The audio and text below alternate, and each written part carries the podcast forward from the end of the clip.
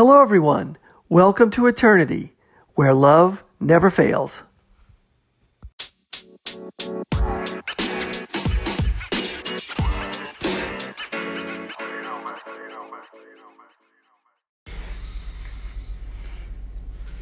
Hello, everyone. Thanks for listening. This is the Eternity Bible Study Podcast, where we walk through the Bible together every weekday, Monday through Friday.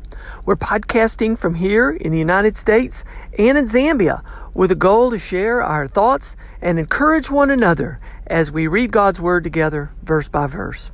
My co-host in Zambia, Mitali, and I are both listening to Through the Bible Podcast and then sharing our thoughts and encouragement with you. From America to Africa and everywhere else, God is in control. As always, our attribution goes to Through the Bible with Dr. J. Vernon McGee. So if you've ever wanted to try to read the Bible every day, we hope you can join us. We're regular people, just like you, trying to learn more about God and walk in step with His Holy Spirit. So if you have your Bible, feel free to read along, and if not, no problem. We'll try to put it all together for you. So let's get started. Okay, we're taking up 1 John today, chapter 4. And we're going to be putting in verse 12 going all the way down to 21. We're in this section about God is love. And as you're listening to this, I want to ask you maybe a question to think about as you're listening to this study. Do you know you're doing the right thing? Do you know that you're right with God? When you look around, how do you know what you hear is what God wants you to hear? Are you staying in the Word of God? And are you putting it into practice? I mean, all of those questions are big questions. And I'm not asking you, I'm asking myself these things too.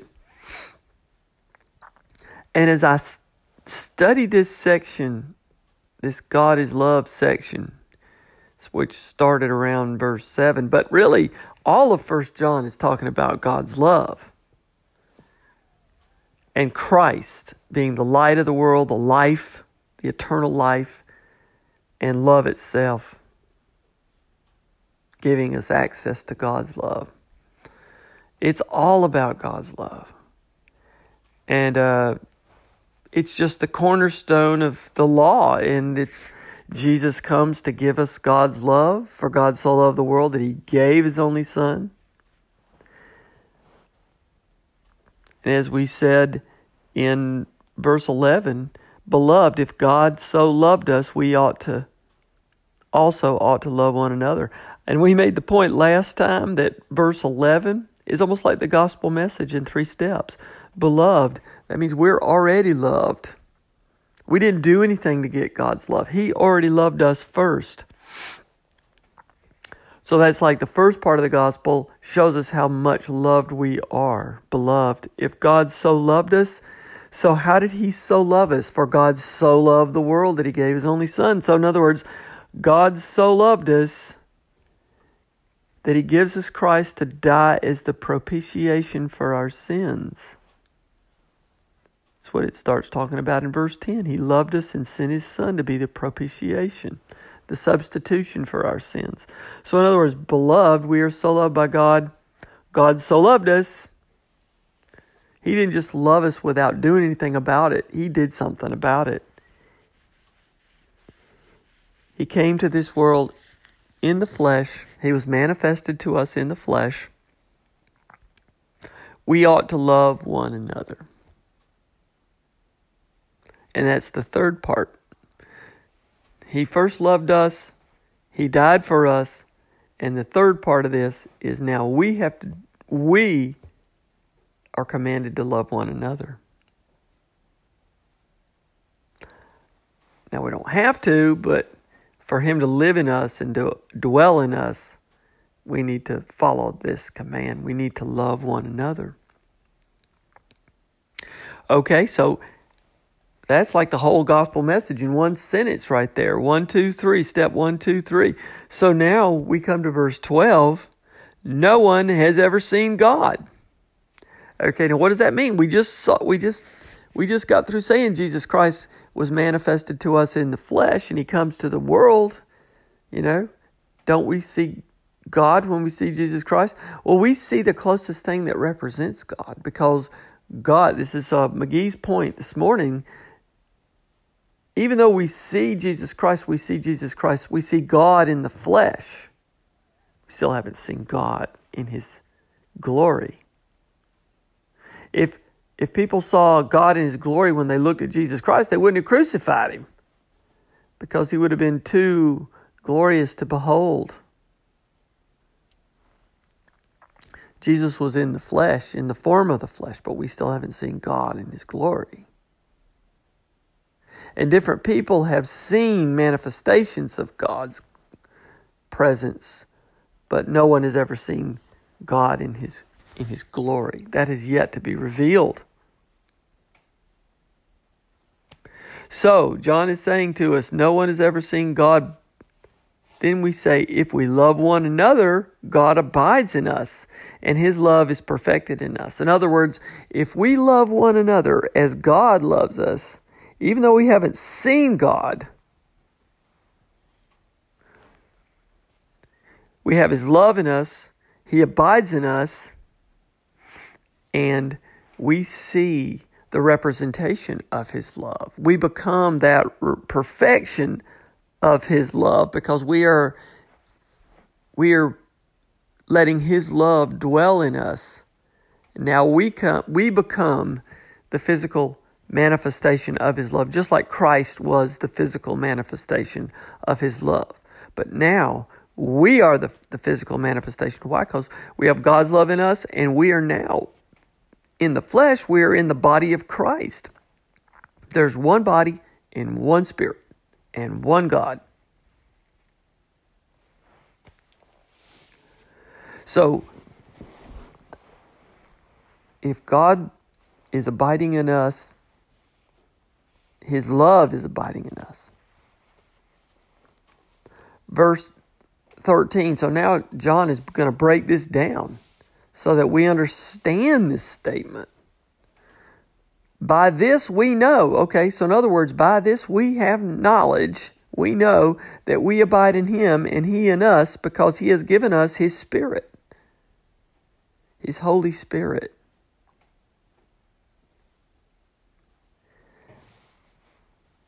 This is how we know. Verse 14, and we have seen and testify that the Father has sent his Son to be the Savior of the world.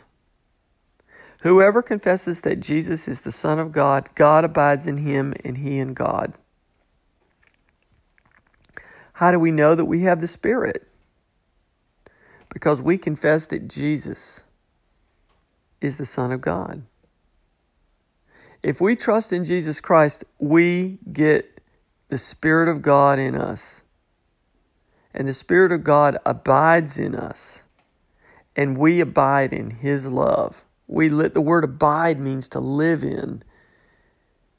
He lives in us, and we live in him. We live in his love. In a spiritual context, we have the Holy Spirit. Our spirit is with God, dwelling within this Holy Spirit. Our body is a part of his body. Our spirit is a part of his Spirit. Whoever confesses that Jesus is the Son of God, this is verse 15, God abides in him and he in God. So, in other words, that being said, we have come to know and to believe the love that God has for us. We know the love God has for us, and we believe the love that God has for us. What is the love God has for us? Christ. Christ is the Son of God, And He is the love that God has for us, has given to us, is Christ. And then he says, God is love.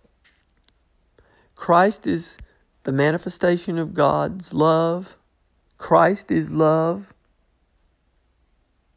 And if we confess Jesus Christ died for us in His love for us, we have God. We have His love.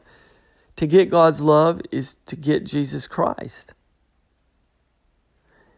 You don't have God abiding in you without Jesus Christ. Why? Because you're a sinner. Jesus Christ laid down His life in love for you. The whole gospel message is love. Beloved, remember verse 11, if God so loved us, we ought to love one another. That's the whole thing. You are loved. God so loved you in Christ. Now we need to so love one another in Christ. And McGee makes the point that, well, we just don't have that ability to love like Christ. We do. By this we know, because He's given us the Holy Spirit. He's telling us, you have the ability to love one another as I've loved you.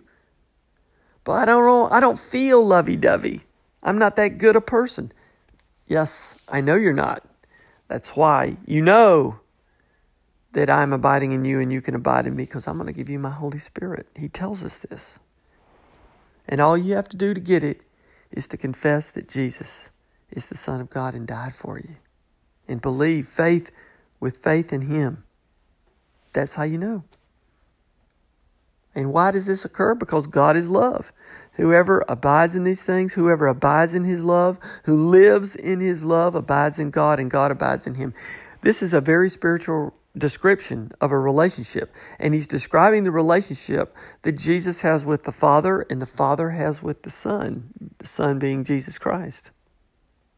They are one and the same. They are living.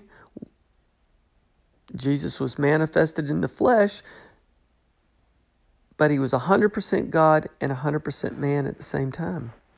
He's the only person that could lay down His life and fully pay all the sins, because He was fully man.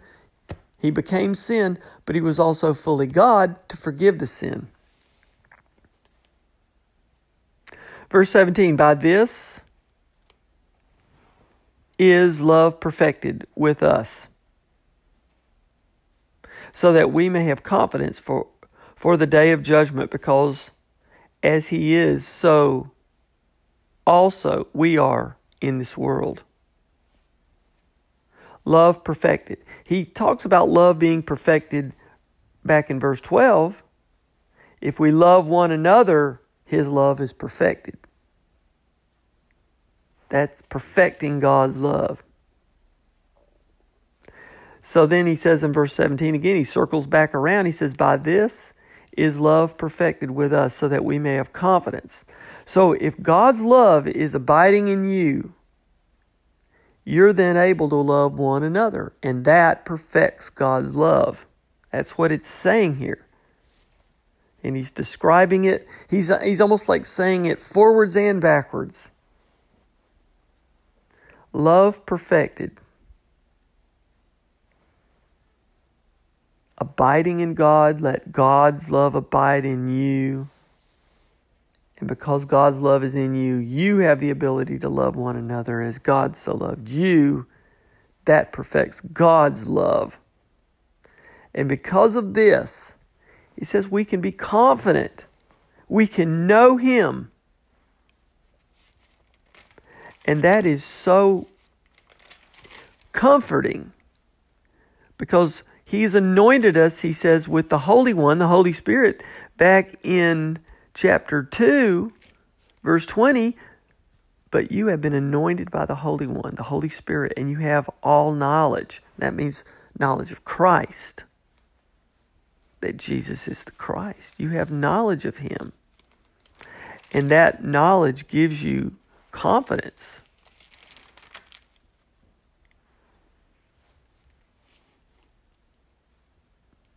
We know that.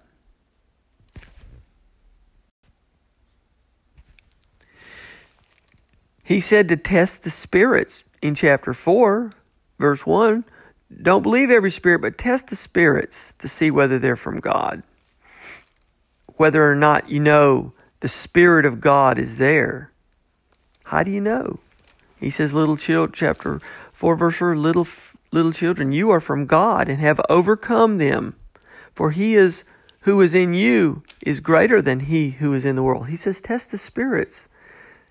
You'll find out if the Spirit of God is in somebody or in what they're saying. If you'll know, because if they're calling on the name of Jesus Christ, because the Spirit of him who is in you has already overcome the world, is greater than he who is in the world.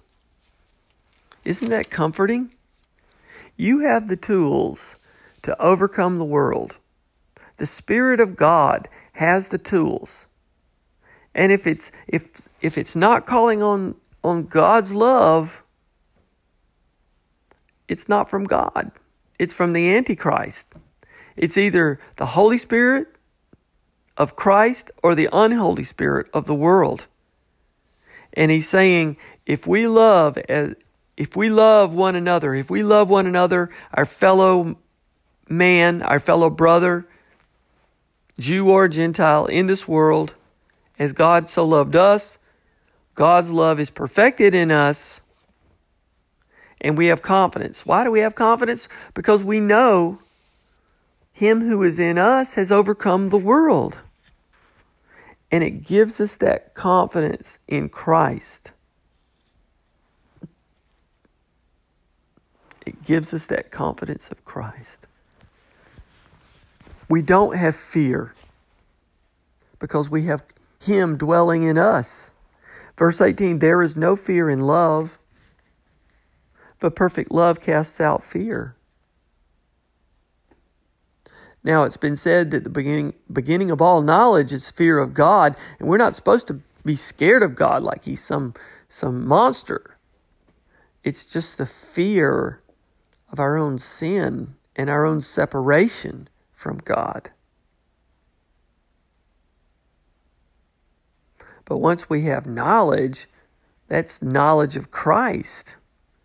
And when we have knowledge of Christ, we know that Christ, when we know him, we call on his name, we have the Holy Spirit abiding in us. We have God's love abiding in us. There's no fear now in love. Perfect love casts out fear. Fear not, I am with you. Remember when Jesus said that? Fear not. There's no fear in love. The only thing you should be scared of is if you don't have his love. For fear has to do with punishment, and whoever fears has not been perfected in love. In other words, if you're still scared, you haven't yet perfected your love because God's not fully living in you. You haven't allowed God's love to be expressed in you. It's one thing to say, hey, you know what? I accept Jesus Christ. But then you're too scared to do anything about it. Be perfected in God's love by putting God's love into practice. That's what he says. All of this is summed up back there in that verse 11. Beloved, if God so loved us, we also ought to love one another. That's putting it into practice. If we're not loving one another, that's because we're still scared to. Well, what's somebody going to think about me? Or it's just too hard to do. It's too inconvenient. They don't deserve my love. They don't deserve God's love. Remember how the prophet Jonah, he got saved. He got swallowed by the big fish. He gets spit back up. He finally, Nineveh, the evil city, like God wanted him to, but he told them the message.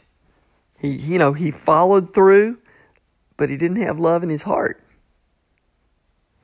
It's like us too. I mean, oh, Jesus, I accept you. And then you go around telling people, okay, I love you. Here's $50. Here's my contribution to the church. You can't just go through the motions. You have to have love in the heart. God judges you with your heart. It has to be brotherly love. It has to be sincere love. It has to be unconditional love. It has to be put into practice, even for somebody who doesn't deserve it.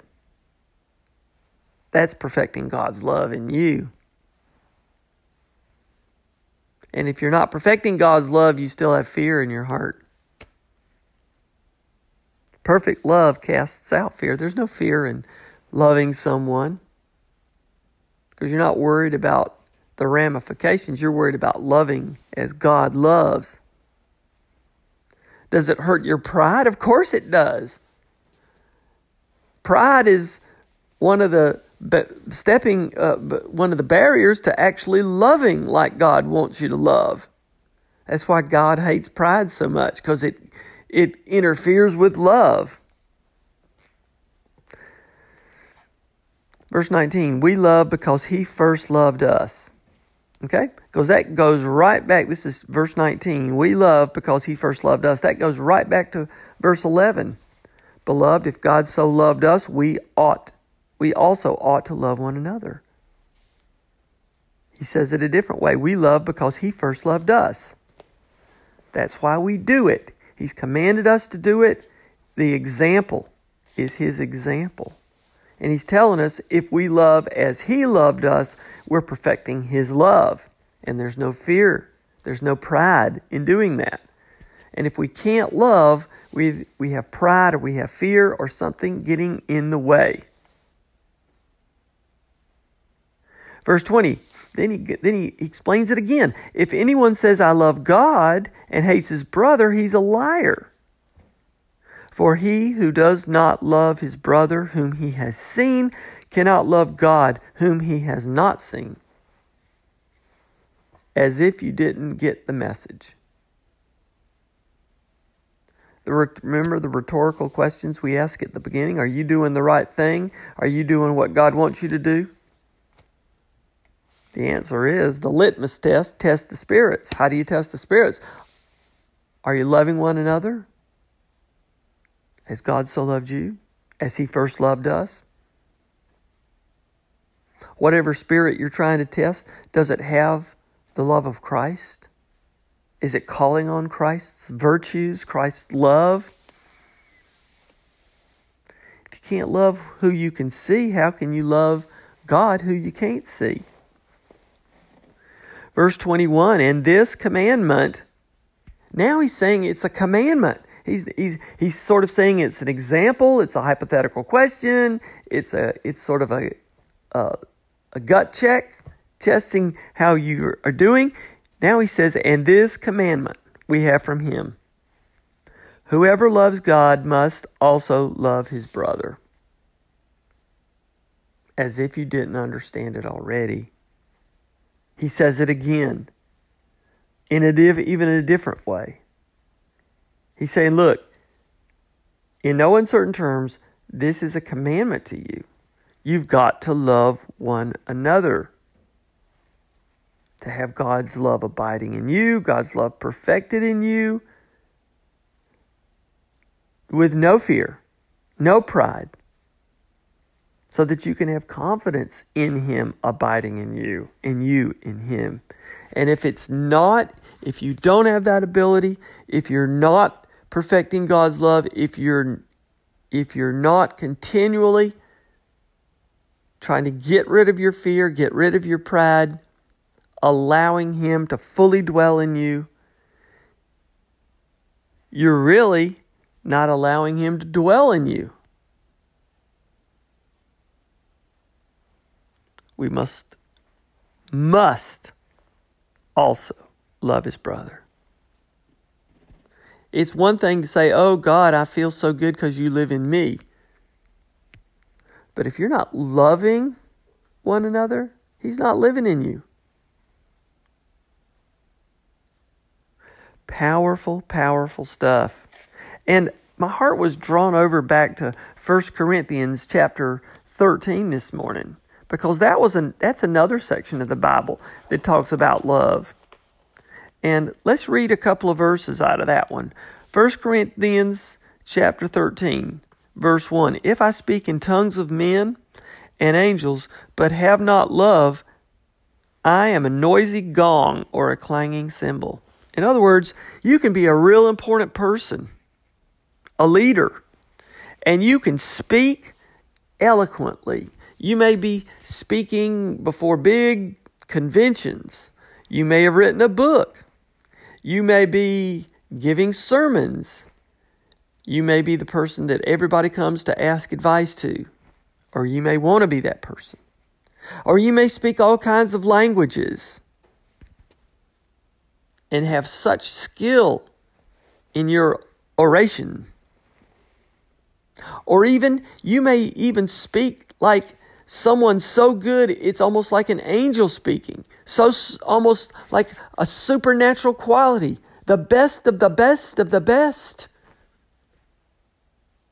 Even as high as an angel can speak with that kind of authority.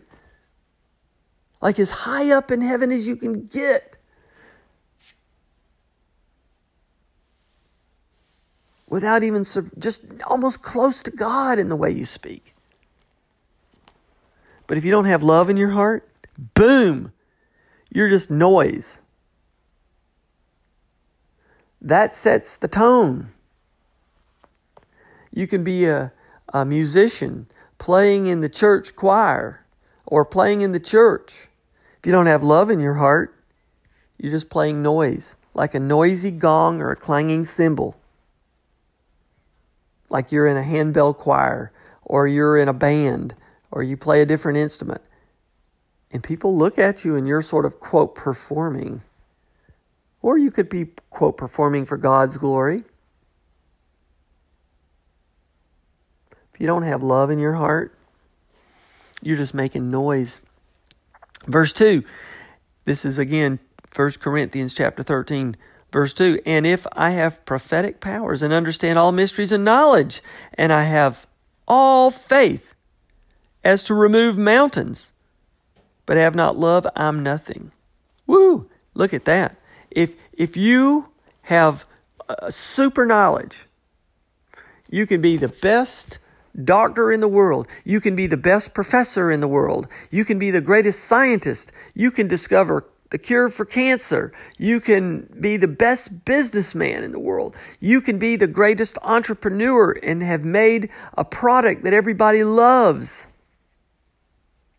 You can be powerful. You can be wealthy. You can, maybe you've written a book or created all these websites that people love.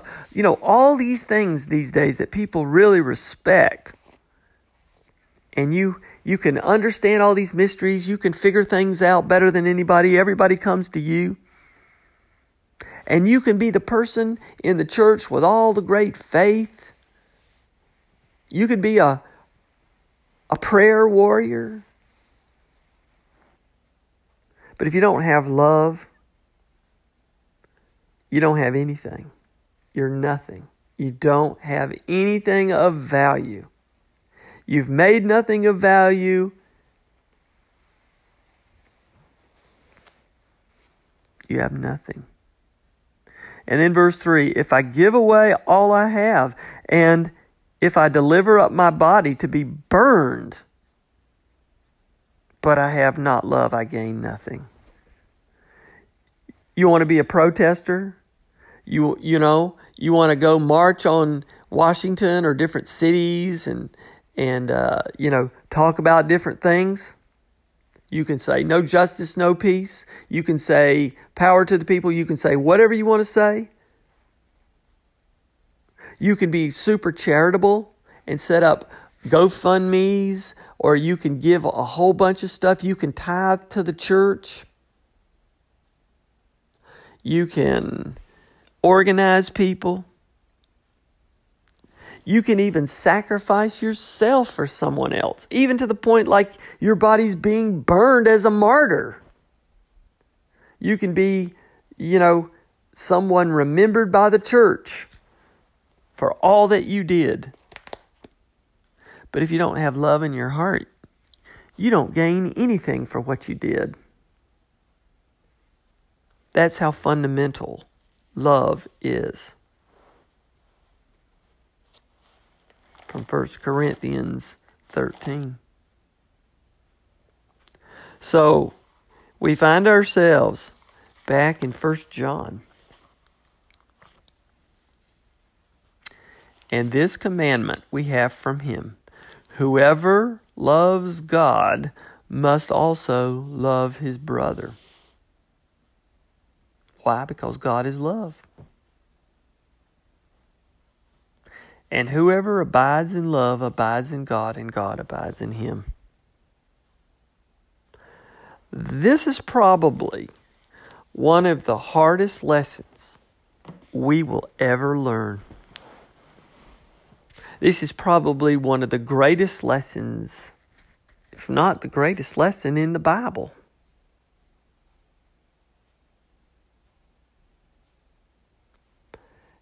And all of the things that we see in society today, I was thinking about it this morning when I was preparing for this study, thinking, how can I give this study? I'm not worthy. But we have to try. We have to let God's love abide in us, and we have to love one another. That's easier said than done, folks. And you say to yourself, I can't do it. And McGee made the point. We're right when we say we can't do it. When somebody hits us, the natural reaction is to hit back, right? But God says turn the other cheek. If your enemy's thirsty, give him something to drink.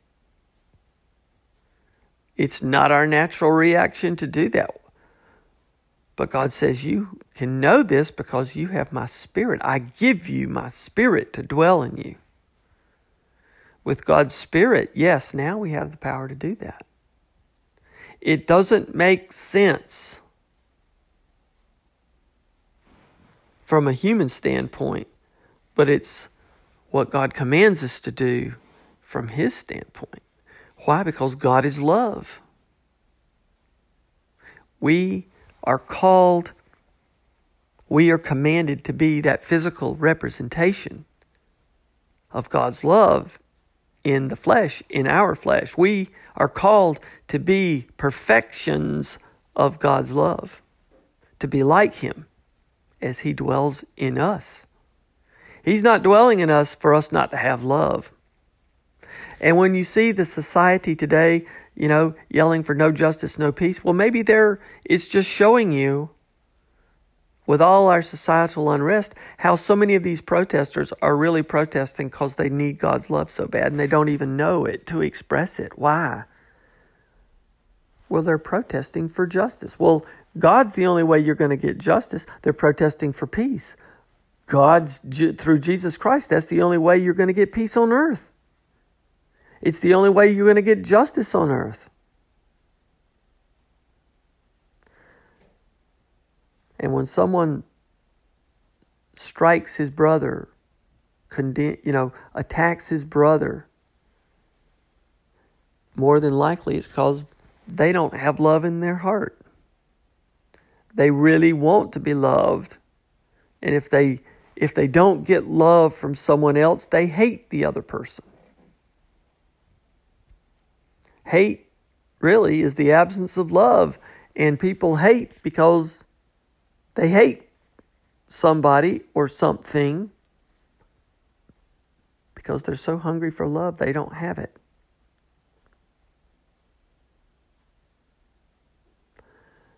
Whatever's happening in the world today, the lesson that we have is to love.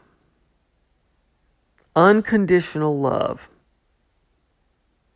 Very fundamental lesson. If you don't have unconditional love for one another, you don't have God's love. How do you know? You need to test the spirits. Test your own self. Are you perfecting God's love? Or are you just holding on to God's love without putting it into practice? Well, God says you can't do that. If you can't love one another, you don't have my love in you at all. you don't know me. Very, very, very powerful message. And that's something that we need to all learn. So from me to all of you, God bless you. We'll end here. Normally, this is the part of the podcast I turn over to Mitali, my co-host in Zambia. I believe she's still on safari right now this week. So unless I hear from her later, we'll be ending here on Wednesday, and we'll continue to take up our study of 1 John tomorrow. So from me to all of you, God bless you. Keep your heart centered on Christ, and we'll see you next time.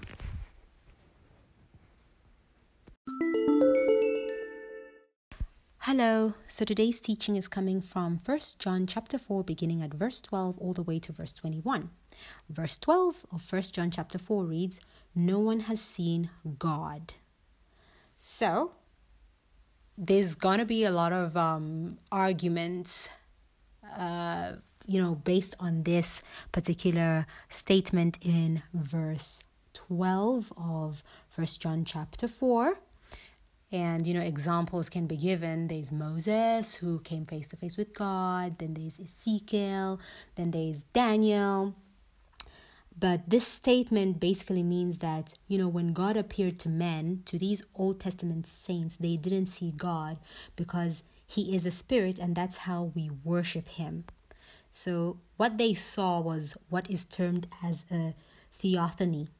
So that means God manifested himself in some form to these men, but didn't manifest himself in all of his fullness and all of his glory, because God is a representation, like here in the book of 1 John, in the first chapter, we had the definition of God is light. So God manifests himself in the form of light, and light is so bright in itself. Light is brightness, it's lightness. And in itself, it also, if it shines so bright, we're unable to actually see it. So God manifests himself in some form to these men, but he didn't manifest himself in his fullness. So Jesus Christ, the Son of God, who is, God the Son, is God who veiled himself in the human flesh, and no man has seen God in all of his fullness. So we know, we have experienced God. We know, God, he weeps. Jesus wept because God he came here in, God manifested himself in the form of flesh through his son, Jesus Christ. So we know he loves children. He says, bring all these little children to me. So no one has actually seen him in his fullness. Everyone has seen God in a particular form. So like all the saints who actually came into contact with God. So the only way we can actually know about God, as verse 12 of 1 John chapter 4 goes on to read, "If we love one another, God abides in us, and his love has been perfected in us." So this is the point John is actually trying to make. If we love one another, God dwells in us. If we love our brethren and our sisters in Christ, God dwells in us. And God today, actually, this is the pivotal point of Christianity. It's about love. So God today can manifest himself through believers in loving one another. And the world sees this. So if as believers we love one another, God indwells in us and he manifests in us. And, today the world we're living in, it's a mean, bad, wicked world. And if this is seen, other non-believers actually see this, see this love for one another, manifested in us. Only then can they see, and know that actually God exists. So sinners don't know about God's love at all.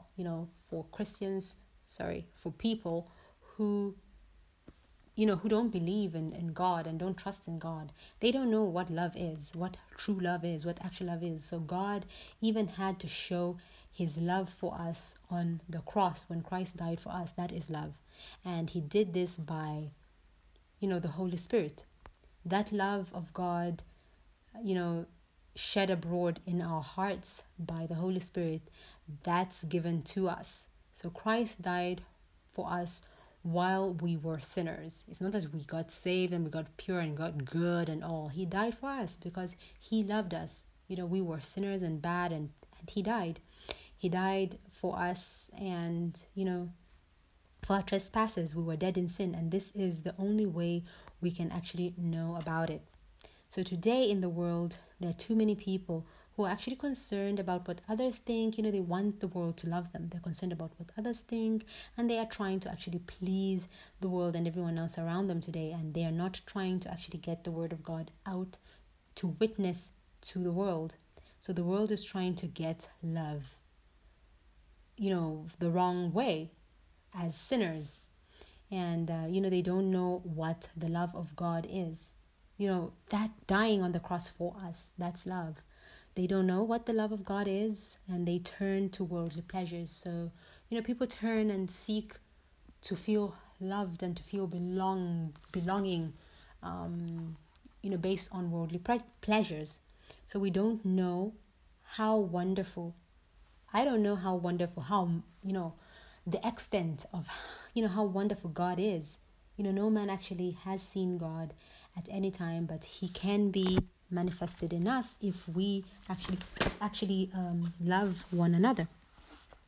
By the love for one another, this is the only way we are actually going to know about God. So scripture goes on to read in verse 13. It reads, "By this we know that we abide in him and he in us, because he has given us his Holy Spirit." So God has given us his Holy Spirit. So the Holy Spirit is within us. It indwells us. The fruits of the Spirit is love, joy, peace, patience, kindness, long-suffering, goodness, self-control, etc., etc. And love actually heads the list. It's like the fruits of the Spirit is love, joy, peace. So there's joy, there's peace, long-suffering. It comes out of love. All these other fruits, they stem out of love. So this is not, a human kind of love. When, you are actually indwelt by the Holy Spirit, you get to experience this and manifest this kind of love to the world. So God's love is perfected and it's developed in us. It's a growth in us.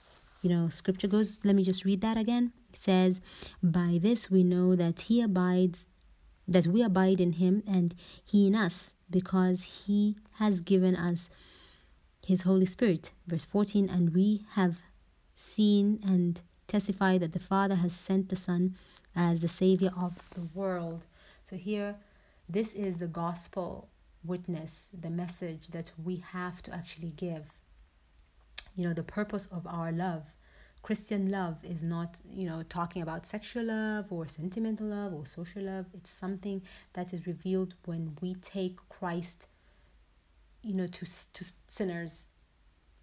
That's the focal point of our message. When we take this message to sinners, this is how our love is actually manifested today. So here it says, "When we have seen and testify that the Father has sent the Son as the Savior of the world." Verse 15 goes on to read, "Whoever confesses that Jesus is the Son of God, God abides in him and he in God." So here, this is where we actually begin with him, with God. So the virgin birth, that's where we begin from. This is very important, and he is, who he is, who he claims to be. If you actually deny the virgin birth and the resurrection, you deny the virgin birth, you deny God. He doesn't abide in you. So the virgin birth is important.